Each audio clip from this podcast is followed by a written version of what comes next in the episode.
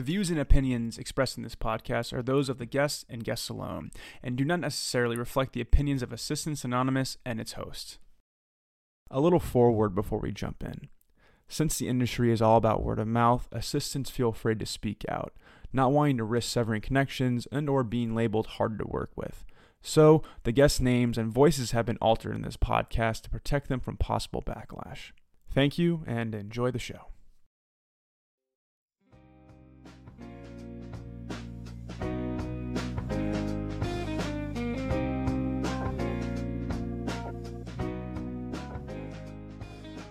Hello, and welcome to the third episode of Assistants Anonymous, where I interview entertainment assistants and get their unfiltered opinions about their work and the current state of the industry. I'm your host, Jack Kaiser, and this episode we interview B, who tells us about the mental, physical, and financial strain of working as a production assistant in entertainment, and also shares with us a troubling experience they had on the television show American Idol. Hey B, welcome to the show. Thanks, man. So, to start us off, what do you do and how long have you been doing it for? So I'm a production assistant in LA. I've been out here for about a year now, and I've done TV shows, commercials, movies, just a bunch of random stuff, whatever basically falls on my plate. So, not many people know, but there are actually quite a few roles for production assistants. For you, what are some roles you've taken on?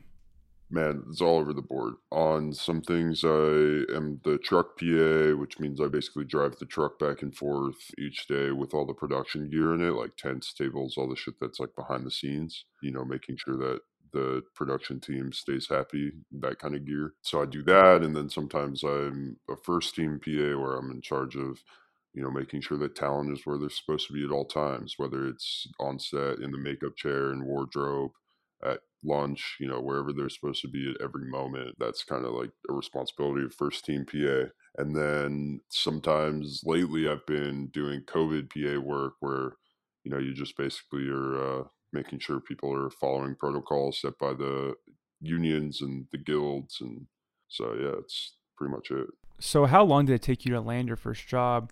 And what does that whole process look like?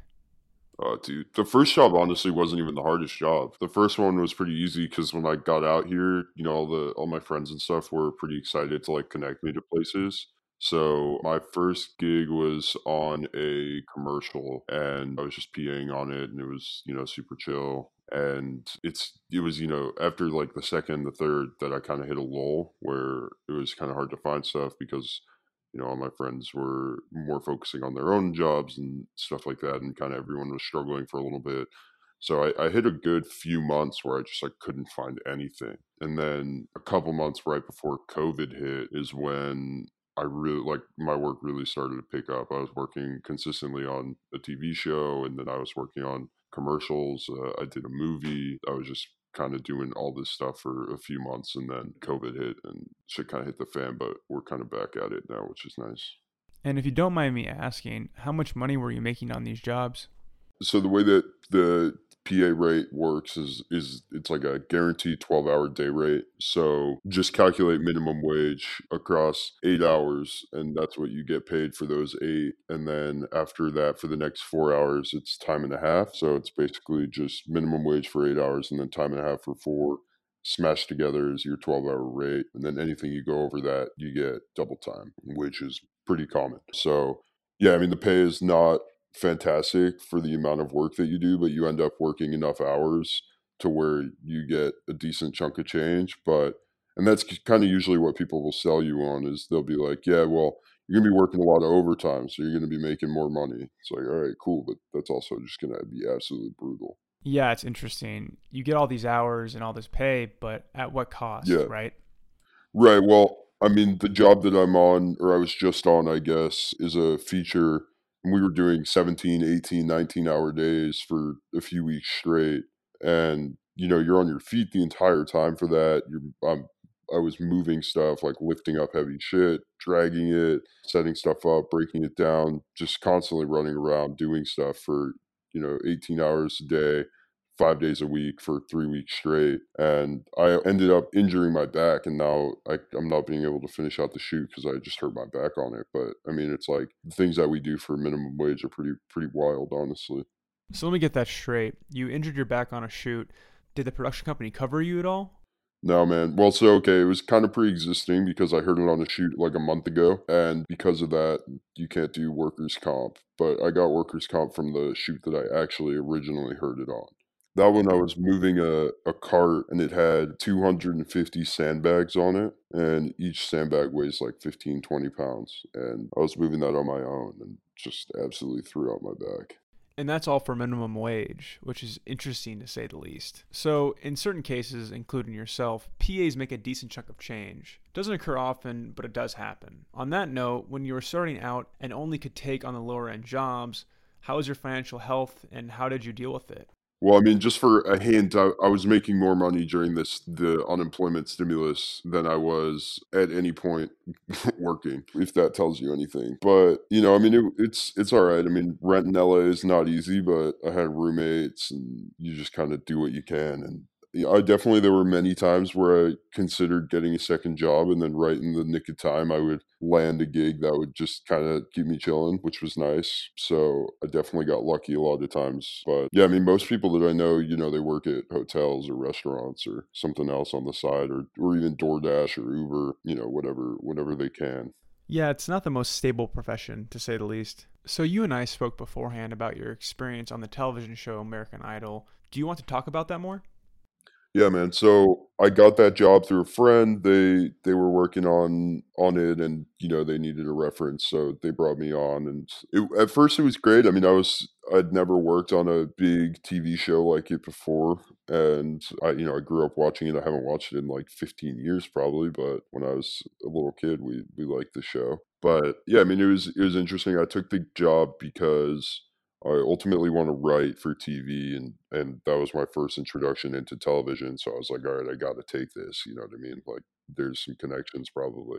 And when I jumped into it, I was hoping that there was maybe a department similar. You know, it's reality TV kind of, so there's there's not a writer's room per se, but I figured that there might be some kind of department that's similar enough that I could cling onto and, and get to know. And so I did. And they're the story team. And basically, their job is to take contestants' lives and twist and turn them and make them as either horrifically entertaining or positive as they can to make people have an invested interest in these people's lives. So it's just manipulation of people's stories, basically, which I had no interest in. So I pretty quickly disconnected from that it just felt like dirty. I don't know. So I did that and then got brought back into the general office PA world where I would just, you know, staple receipts, go on runs, basically just do whatever they needed in the office. And I was working right across the desk from this one producer for months, three months, four months. And I noticed that pretty quickly she just would never say my name when she needed stuff. She'd be like hey you can you grab this? Hey you can you grab this? And i just let it slide for a while and and you know production started and we were on set a bunch and this person that i'd been working directly across from and done a hundred thousand things for across the course of months.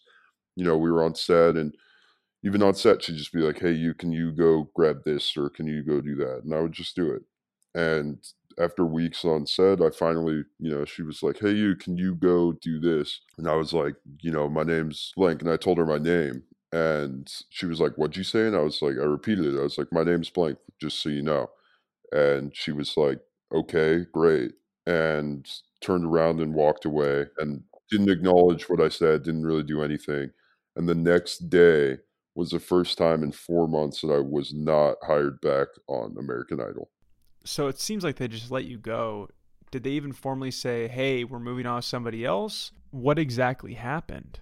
Absolutely not, man. I got completely ghosted by them. I emailed everyone, including my, you know, the key PA who's right above me, who I was like pretty tight with, or at least I thought, you know, we weren't like best friends, but we got along on on the job. And and he didn't answer me. This guy that, you know, requested that I be on his team the next day didn't answer me. Yeah, I just still I never heard anything from anyone.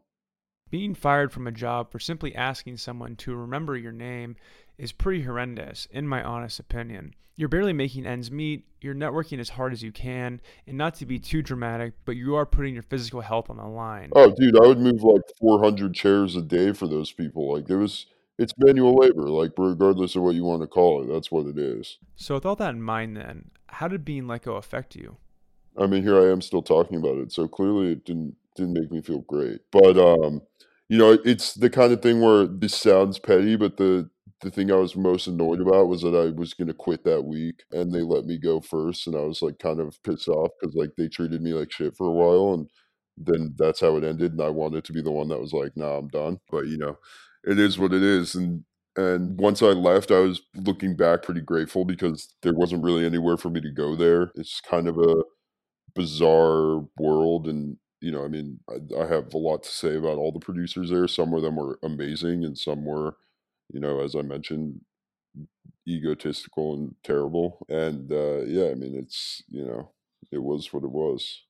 After all that, do you think being a production assistant has benefited you at all? I mean, for sure, it's it's consistent work. So you know, it's it's the entry level position for our industry, you know, and so it's like in just the basic way, it's benefited me in terms of I've been working, which is awesome. I'm super grateful for that. But in other ways, you know, I've made some really good friends from it, some great connections in terms of people that are at my level that want to do big things in the future and that I believe will. And, you know, every set that you're on, it's a pretty wild experience being on set for you know people that aren't on it. It's hard to explain, but you know you're with the same people five days a week for at least 12 hours a day right so you, you end up like getting to know these people really well really fast and it's just like a little bit of a family kind of feel in, in the departments and sometimes interdepartmental because you know like on the shoot that i've been on recently i've been working a lot with the art department and a lot with the producers and i've just been kind of getting to know them all really well and kind of expanding my connections and looking around for other options.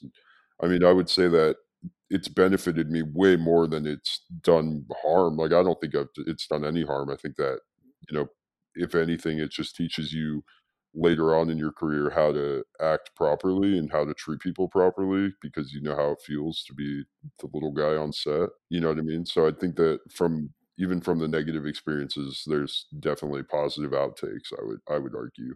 And even, you know, some of the most hellish sets I've been on are the ones where I've made the best friends because you're going through this terrible situation with other people getting paid the same amount. It's you you know you're in the exact same situation as them.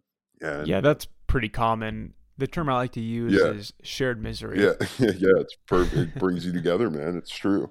So I like to end with this question: Do you think there should be change in terms of how PAs operate within the workplace, and what does that look like to you? Yeah, I mean, I would say that it depends on the set because I've definitely been on shoots where PAs are treated fantastically. And I worked on a commercial for Bleacher Report, and our boss was fantastic. Like the producer was super nice, always wanted to make sure that we had breaks and that we weren't doing too much and that, you know, we were taken care of. And, you know, on some shoots, it's like PAs don't eat first, they have to be the very last ones in line for lunch. You know what I mean? She wasn't like that. When food would get there, if we weren't doing something, we'd get an extra 10 minutes added on to lunch. Like you just go grab your food and hang out. Like there's no, she was super cool. So, I mean, it happens, but I think that overall, having that kind of environment and that mentality would be an awesome fix if that was more, because that's pretty rare, as I'm sure you know. Like, that's a super rare scenario. I've only had it like once or twice. I've been yelled at by producers for getting lunch before someone that hasn't even left set yet um, I've been waiting for 15 minutes for them to, to come over, but they're having a conversation. You know, like it, it's a weird ass industry, man, because it's like people are trying to make their dreams come true, but then it's just run like a military. So it's like it's it's wild. And so I think the less intense people are about making sure that the hierarchy is maintained, then I think the more healthy the work environment will be. And that's kind of the happier that I've been on shoots are, are the ones where it's been more more loose. And that's all the time we have. B, thanks so much for being on the show. That concludes another episode of Assistants Anonymous. If you or anyone you know is an assistant and wants to share their feelings and experiences, write us at assistantsanonymous1 at gmail.com. Thank you for tuning in and see you on the next one.